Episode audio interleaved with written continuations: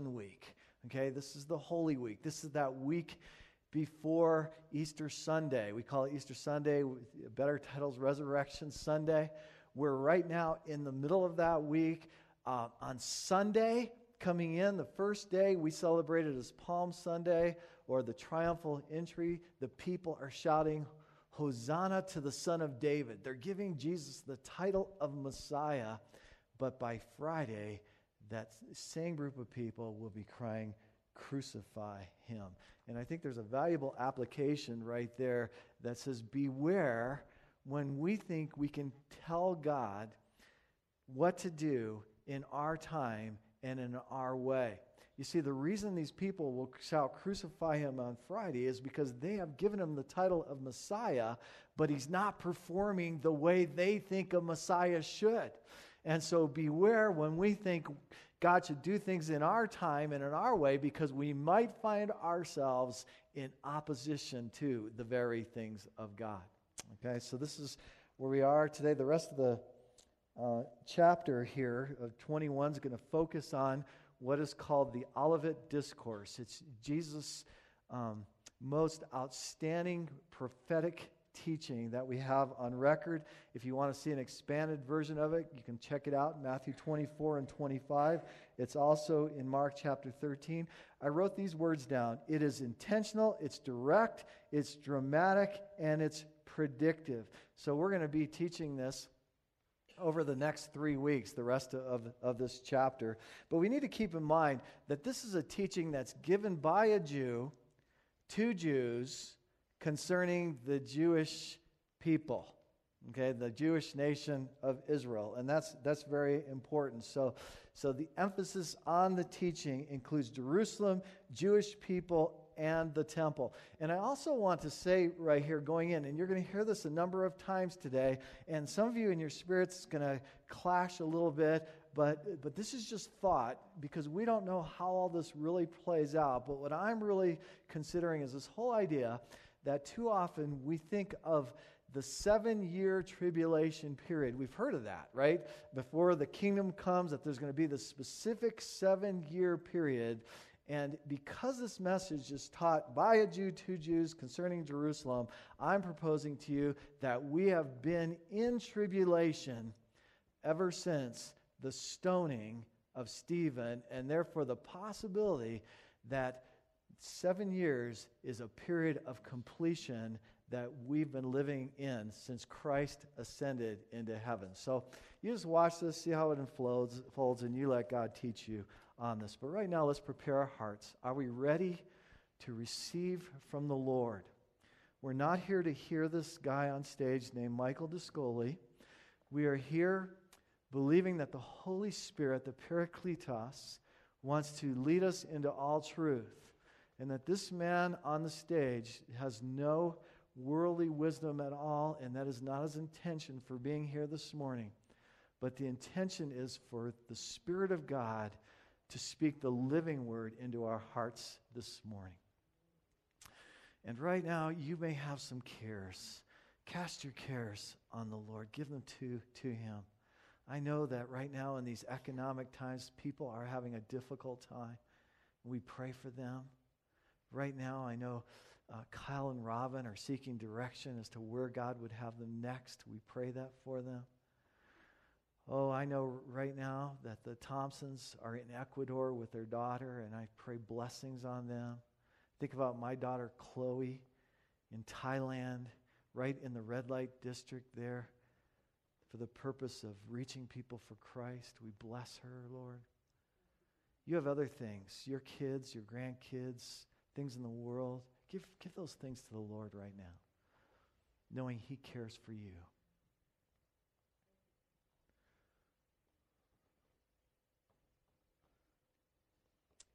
Just thank Him that He cares. Thank you, Lord. Thank you that you care.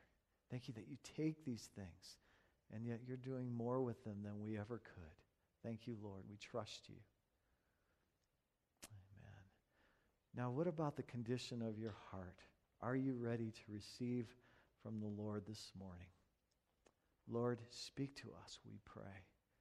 We need a fresh word from you, Lord. We're listening. In Jesus' name, amen. Luke chapter 21, starting with verse 5. The disciples and Jesus are now walking up to the temple, and we find these words. Some of Jesus' disciples were remarking about how the temple was adorned with beautiful stones and with gifts dedicated to God. This temple, even today, would um, be considered an architectural marvel. I mean, it, it covered enough ground. I mean, in fact, it's larger than any modern day sports arena we have in the United States. This is not the original Solomon's temple, but this is one that was rebuilt later during the period of the Maccabees and so forth. And, and uh, this, this temple was expanded upon during the reign of King Herod. And uh, as a result, it was large enough in its capacity to hold 250,000 people. So, this is what we're talking about. Some of the walls standing 400 feet high. I know that we have arenas that have walls that are 600 feet high today, but if you can imagine at this time, 400 feet high. Historian Josephus loves to talk about the single uh, marble pillars. There were many of these pillars that were made from a single stone uh, of marble, some of them weighing as much as 180 tons, if you can Im- imagine this. Along the fascia were these gold uh, shields that some described them when the sun hit them just right, that they would shine brighter than the sun themselves. In fact, uh, Josephus says that on some days they, they shine so brightly that you couldn't even look at the temple. So, this is what the disciples are seeing. This is what they're marveling at. And then this, this is what Jesus' response is to them as they're making these observations. Verse 6 As for what you see here, the time will come when not one stone will be left on another, every one of them will be thrown down. So here we have this incredible temple with, with stones weighing somewhere between 3 and 180 tons. I've already given you that number. They're, they're so heavy, they require no mortar to support them. In fact, just their weight alone would, would hold them in place. And this prophecy that Jesus just spoke here was fulfilled 38 years later in 70 AD. Okay, now that's very important because Jesus speaks these words and he says that, that not one stone will be left upon another. 38 years later, Titus and the Roman soldiers move in. They're not even aware of Jesus' prophecy, yet they are instrumental in fulfilling the prophecy as they make a point to make sure that not one stone of that temple is left upon the other. And the remnants are still lying there as a testimony to Jesus' prophecy right here. In fact, recent excavations have shown pavement that was shattered as these stones were pushed over in such a way as to spread them throughout the Kidron Valley. It's pretty impressive, and it's a fulfillment of prophecy which began a period called the time of the Gentiles. And since 70 AD, uh, Jerusalem had been uh, held by Gentile nations. Now, we could dispute this piece as well because some say we're still in the, the period of the, the Gentiles and it will still be there until the Mosque of Omar is destroyed.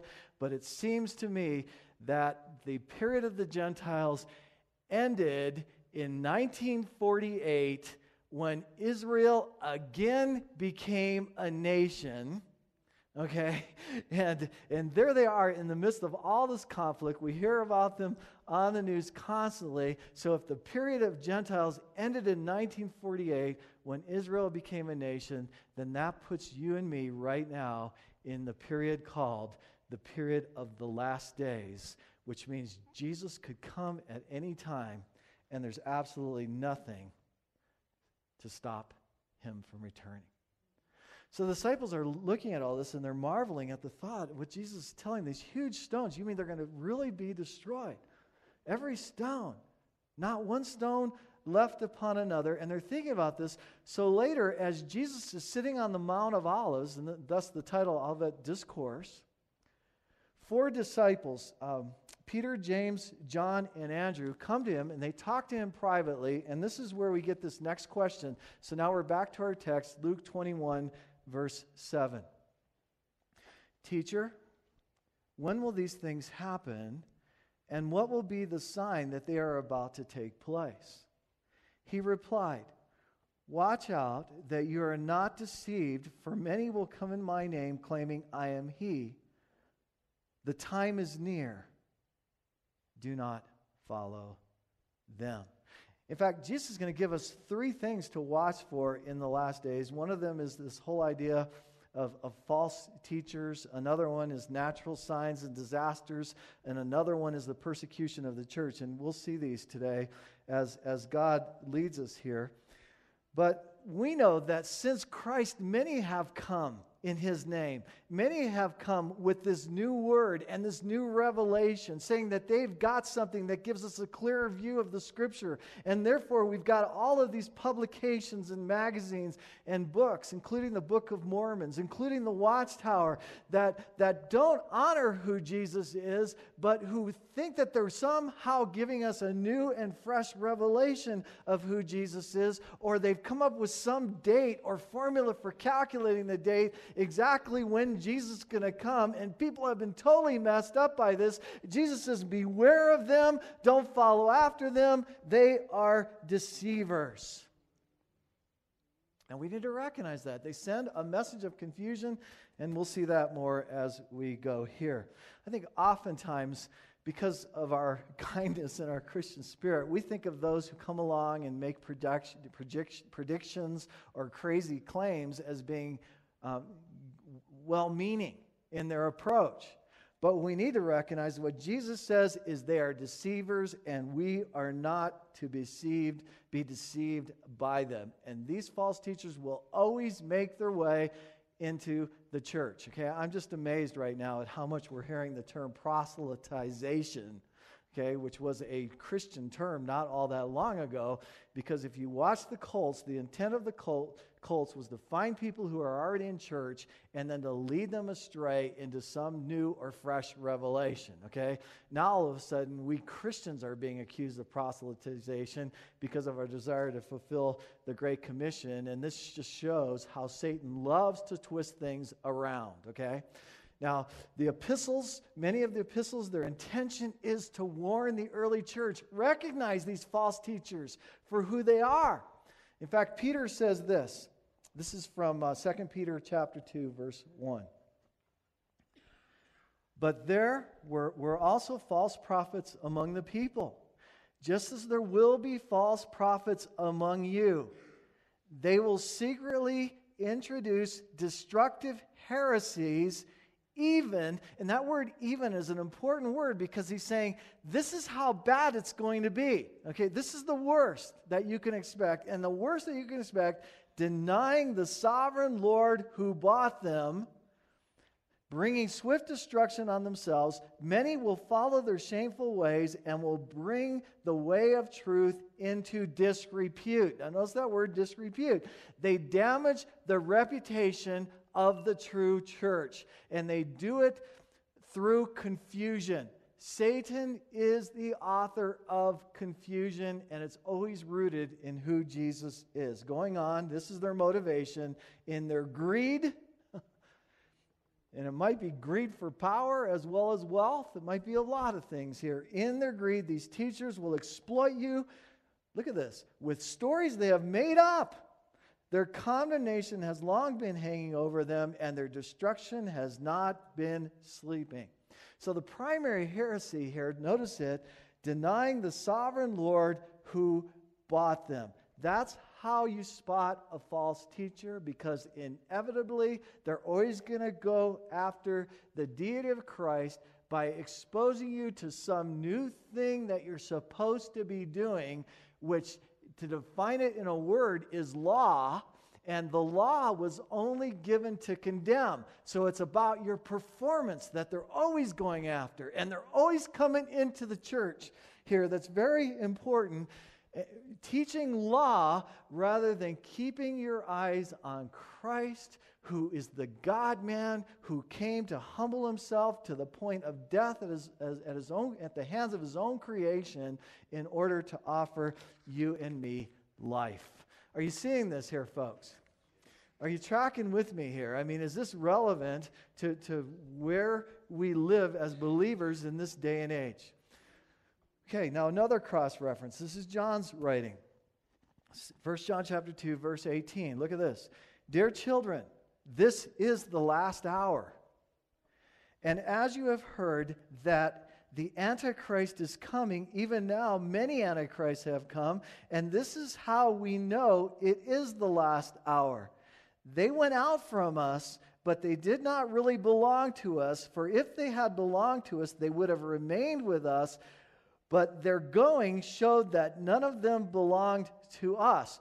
What's he saying there? He's saying these heresies begin in the church. Did you hear that?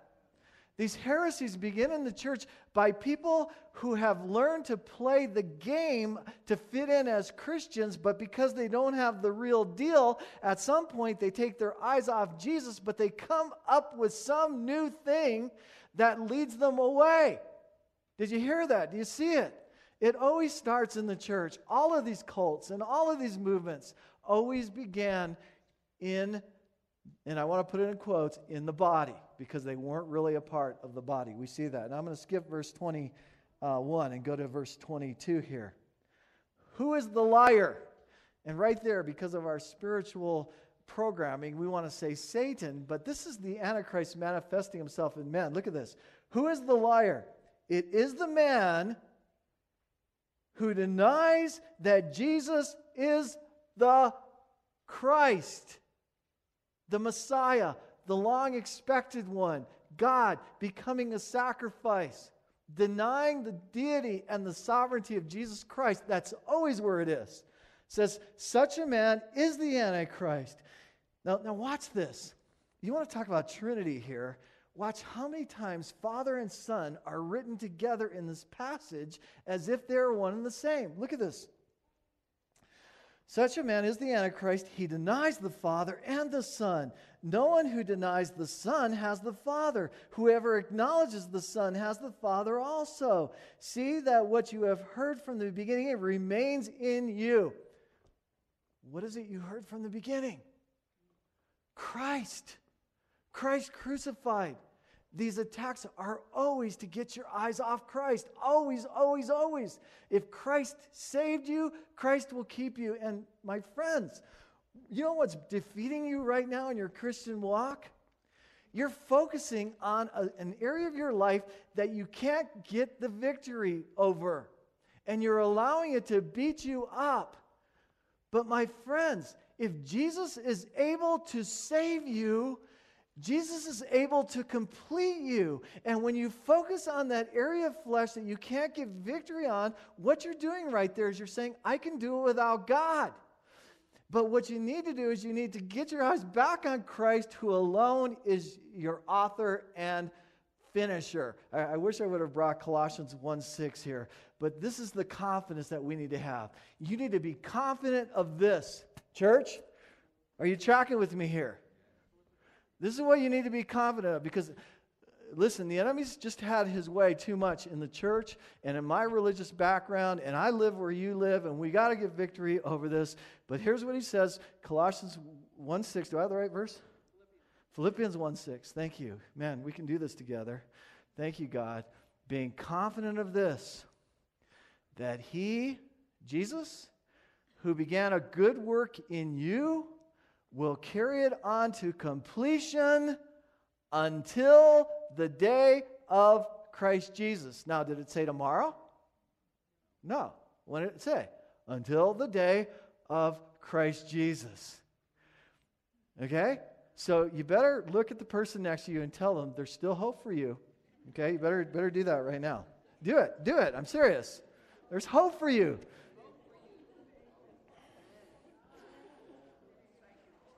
Yeah, there is hope for you. He will finish the work that He started. And so here we are defeating ourselves. Man, if people knew what I was really like, there's no way they could ever love me. And Jesus is there saying, No, it's at that point that I died for you. And you hold on to that, okay? He is your hope and glory and salvation. I'm going to keep going. Man, did I ever get sidetracked there? Such a man is the Antichrist. He denies the Father. And, yeah, I shouldn't apologize. Thank you because God is in control here today. He denies the Son. He, or wait, no one who denies the Son has the Father. Whoever acknowledges the Son has the Father. Also, see that what you have heard from the beginning remains in you. That's Christ. If it does, you will remain in the Son and in the Father. and this is what He promised us. This is where we stand. This is what He promised us, even eternal life. But going back to our text, I just love the way that Jesus plays on their statement. What sign will you give us so that we'll know that these things are about to happen? And Jesus doesn't point to a sign directly, but instead he tells them some things that they better avoid. And the thing that they better avoid is the distraction. Because the way that Christian life looks is, is like this. Listen, if, if I'm out in a lake and I'm trying to row a boat across the lake, and, and, and I just go out there randomly and I'm rowing, I, I can't go straight for the life of me, okay? But when I, I, I, focus on an object across the lake and one object that stands out, because if I get multiple objects, I'm in trouble. When I focus on that tree over there, let's say, or that house, as long as I keep my eye on that house, I will row straight. And so the point of view is Jesus Christ. And along the walk, there's going to be all these things. Well, what about this struggle with your flesh? What about that struggle with the flesh? What about this point of view of scriptures? What about this interpretation of scriptures? See what's going on left and right and left and right. Just keep your eyes on Jesus. Is that the one application we are about as a church or what? Huh?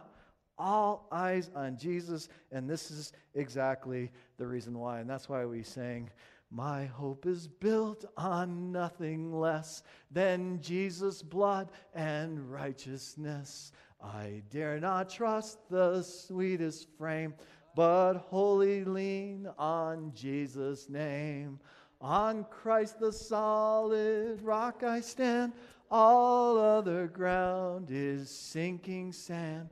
All other ground is sinking sand. Yeah. Okay, there's more. Okay, so the first thing Jesus points to is false teachers, but he, he goes on.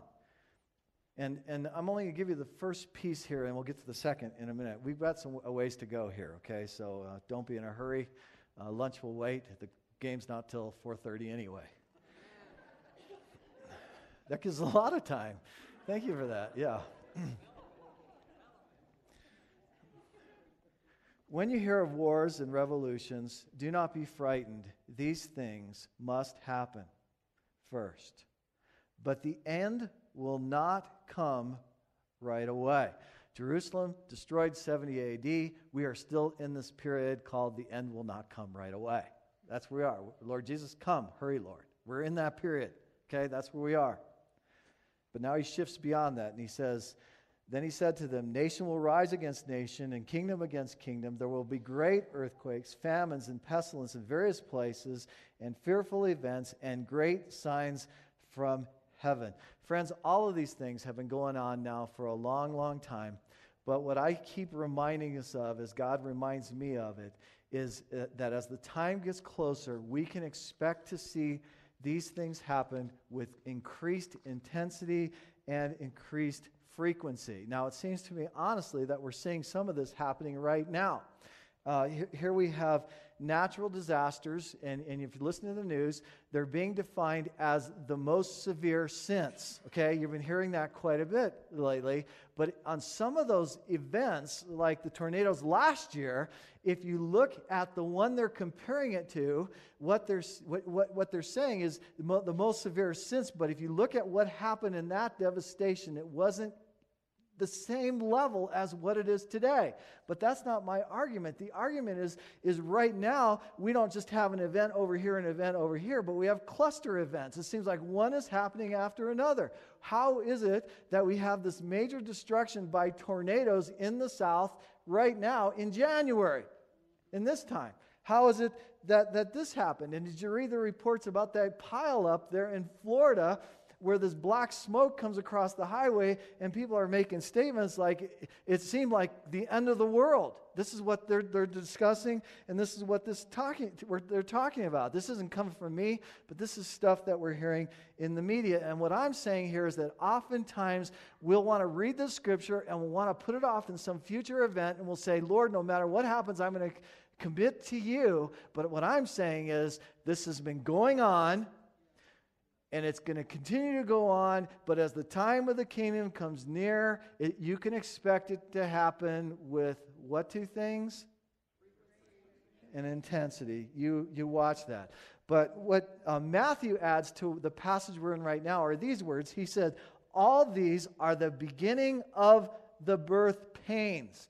Did you hear the beginning of the birth pains? I mean, an expectant mom has birth pains, but she knows that they're not the real deal because of the intensity and the frequency. But the doctor said if those pains get closer, right, then you better get in here. Okay? So it's the same idea right here. And so here's the application, and I hope it encourages you that as you see these wars, as you hear of rumors of wars and natural events happening with greater intensity and frequency, let them serve as reminders that the kingdom is coming and all things will be made new. Amen. Can we get a louder amen than that? Amen. Yeah, all right. Now, um, there's an intensity. Oh yeah, let's yeah yeah, and and uh, and more frequency would be helpful too. the intensity and frequency of your amens. Well, I'm telling you, this is a team team effort here this morning but also these are opportunities to be witnesses. You know, we have this group that's wanting to go to Haiti in May, a medical team. If you want to join them, talk to Cleone. Other opportunities. Th- these things present opportunities. You know, we went several times down to New Orleans during that devastation. God works in these situations. But let's go on. This is still talking about these events, okay? The uh, wars, rumors of wars, natural disasters. It says, this is where he turns the corner. But before all this, they will hand, they will lay hands on you and persecute you. They will deliver you to synagogues and prisons, and you will be brought before kings and governors, and all on account of my name. This will result in your being witnesses to them. Okay, so I said we're going to continue on these disasters, but I had that wrong because what's going to continue is this whole idea of these persecutions. And again, I think we have the tendency to look at this and say, this is something that's going to happen in the future. Will I be able to stand it? Will I be able to handle it? And what I'm suggesting is these things have been going on. And for this reason, tribulation is not necessarily a specific seven year event that's ahead of us, but it's a term of completion that we've been living in ever since the stoning of Stephen, ever since Christ ascended into heaven. Now, think about this. Listen now. Tradition tells us Peter was crucified upside down. The only reason Peter was crucified upside down is because he told those persecuting him that he was unworthy to die in the same manner of his Lord. Okay? Going on, James, the son of uh, Zebedee, was put to death by Herod Agrippa. John, boiled in oil. Boiled in, can you imagine? Boiled in hot oil he survived, and therefore he was sentenced to the Isle of Patmos, which, glory to God, that's where we got the book of Revelation. Okay? Keep, keep going on. Uh, Andrew is believed to have been uh, crucified as well. Legend says that Matthew was martyred in Ethiopia, Thomas in Persia or, or India. Do you see Jesus' prophecy has been fulfilled? Do you see this?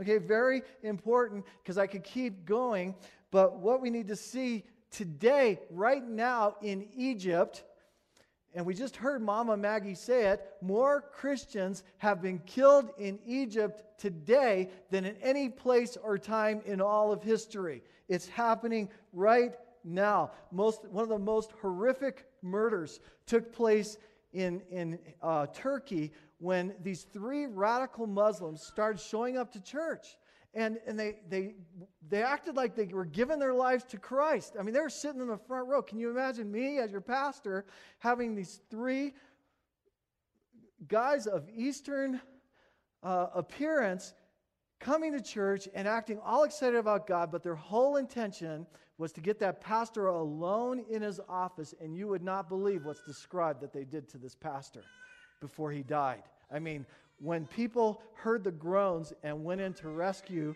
whoever was being tortured in there, they found this pastor still alive after six hours of being tortured.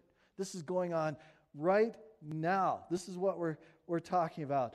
The Twin Towers. We've been led to believe that it was an attack on our nation, but it's not an attack on our nation. This is radical Muslims attacking Christ. Okay? And in their minds, the United States is a Christian nation, and therefore anyone from this country is guilty by association.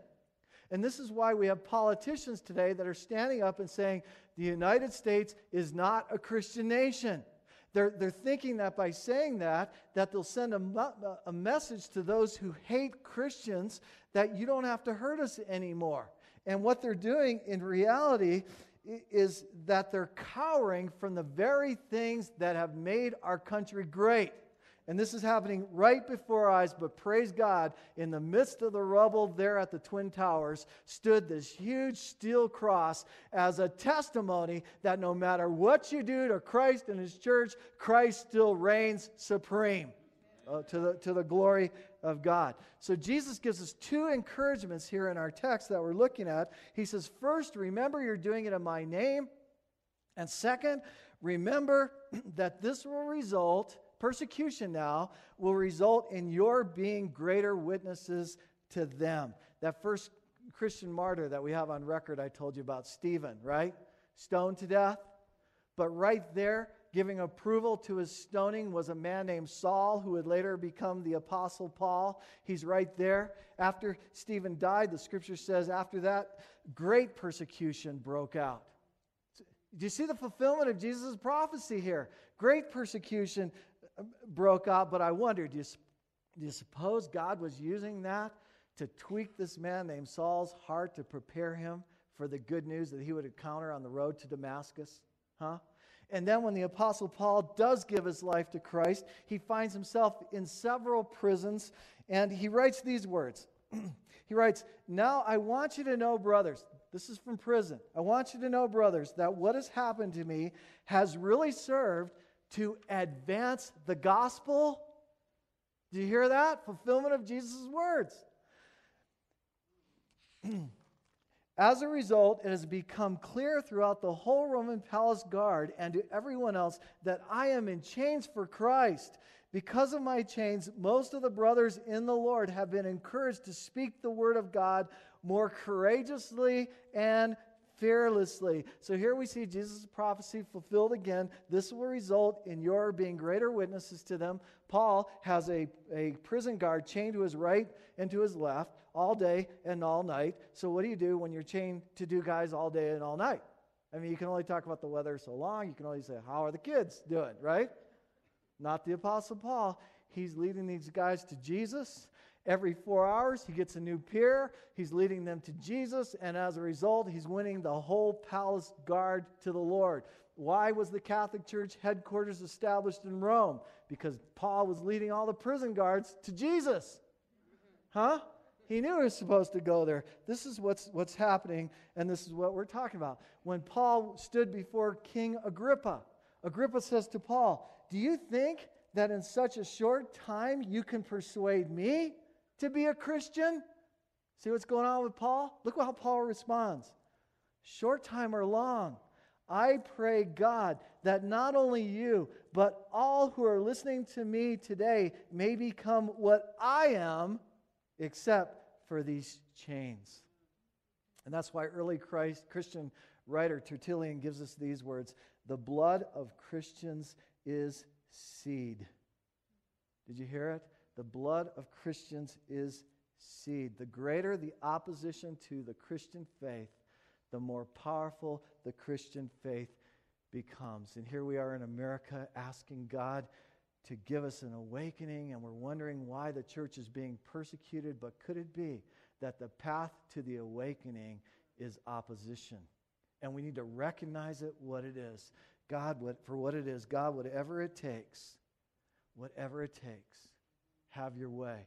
I give myself to you and I trust you. And right now, while these radical Muslims are on a mission to destroy Christians, the truth of the matter is more Muslims are coming to Christ than ever before in history.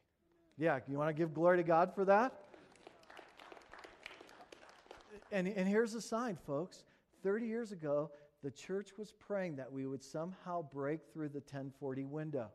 What's the 1040 window? It's the most unreached culture in our world, the Muslim culture, right there in the eastern part of our world. So we're praying this way, and all these horrible things happen. And guess what? In the midst of it, Christian missionaries from America and other places are putting their lives on the line and going into these places like never before. Okay? And the gospel is being preached. It just reminds me of when I was. Uh, learning to be an electrician. I was at a, a trade school, and I, I love to talk about Jesus with these guys. And one day I was talking to this fellow who's a Jehovah Witness, and he loved to argue with me about why Jesus is not a God in the flesh and so forth, and how the, the wording of John is just off. And if it was read properly, then I'd get the clear meaning. So one day we're just talking about this stuff when this guy named Arfiello, Fiello, so Discoli Fiello, and, and the, the anger of an Italian, I'm talking to this, this, this uh, Jehovah Witness, and in comes Art Fiello, and he had fire in his eyes that I wondered if he was bent on hurting me physically. And, and his words were, I hate you Christians. I wish all of you Christians were dead. And, and it was horrible. I mean, just, just horrible to say. I was wondering at what point he'd hurt me, but I didn't know what to say. And I'm just praying, Lord, give me your words. What do I do here? What do I do? And, and sure enough, all of a sudden, I felt peace come over Art, and he stopped, and God gave me a word right at the moment, and I spoke it. And I could feel it. It was like a living word, and it went whew, right to Art. But it only lasted a few seconds, and then just like a time bomb, you could feel it counting down, him flaring up again, and pretty soon his intensity after me is even, even worse than before. And now there's a crowd gathering. This is in downtown Tucson. There's a mob of people gathering, watching this. And, and, and again, he quieted down. I didn't know what to say. God gave me a word at the right moment. I spoke it, and it went, whew, and you could feel it. And then it happened a third time, just like this. And you know, before it was all over, Art is weeping his eyes out, saying, I'm so sorry. I need the Lord. And this Jehovah Witness is witnessing the power of God going on right before his very eyes. And it shut his mouth on any kind of argument. Now, I'm not standing up here dogging Jehovah Witness, okay? I, would like to believe that there are people in these groups that are seeking God and that they will find truth. So I pray for them and love them. But man, it's all about the sovereignty of Christ. That's where the attack will always be. That's what's going to happen in the future. You can expect it. Friends, believe there are more than one way to God because you need to be politically correct. I mean, did, you hear the deception here? No. Hold on to Jesus, for there is no other name given under heaven by which men must be saved other than that name, the name of Jesus.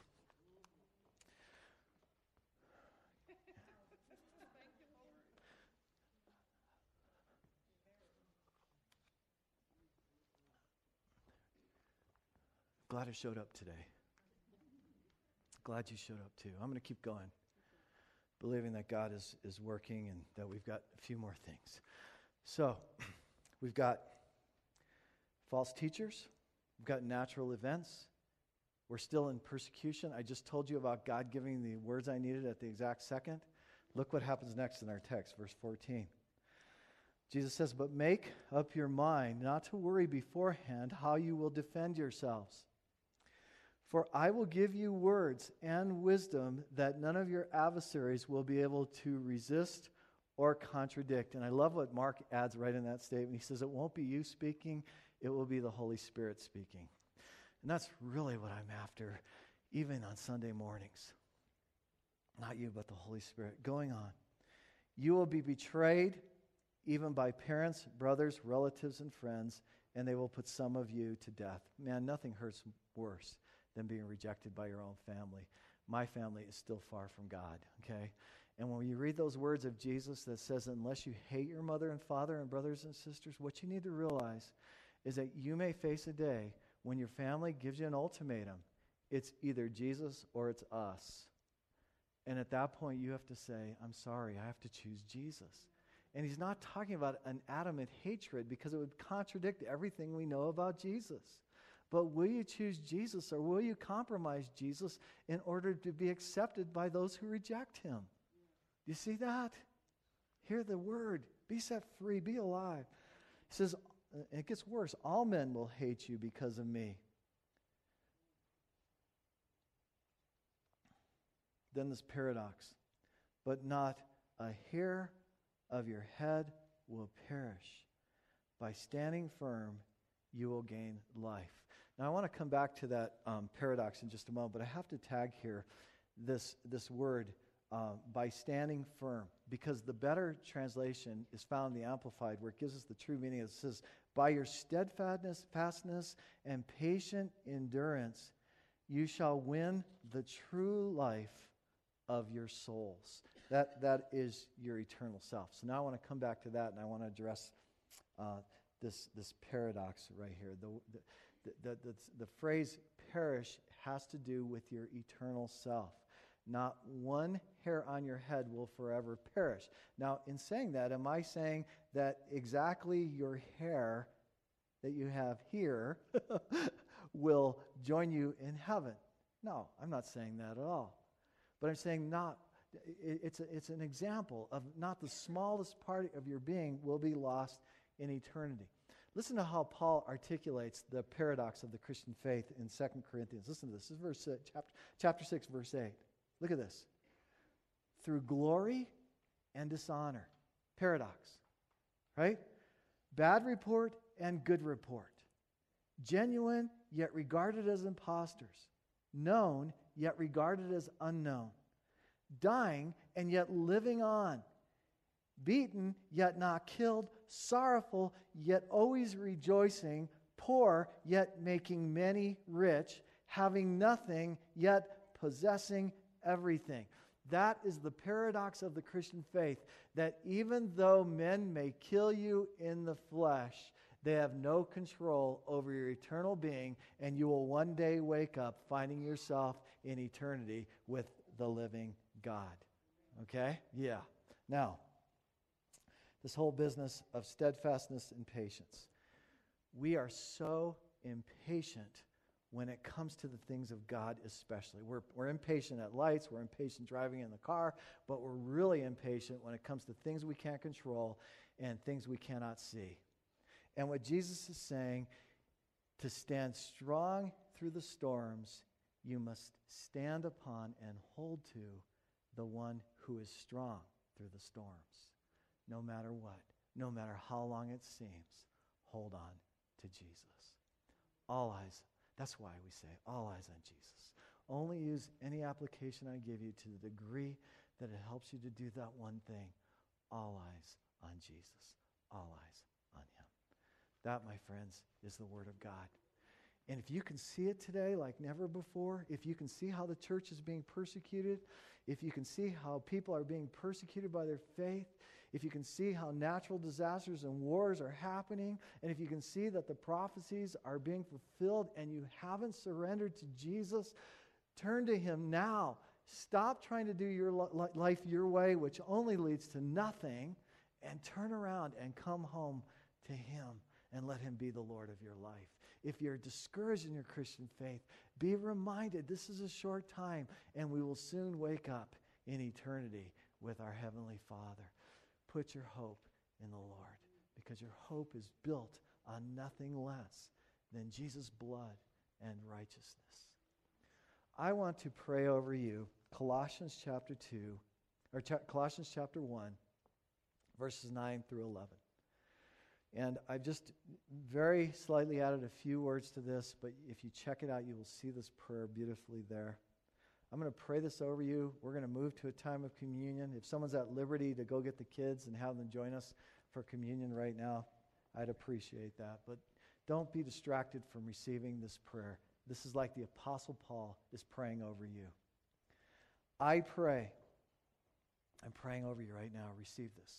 I pray that in these last days, that God will fill you with the knowledge of his will through all spiritual wisdom and understanding.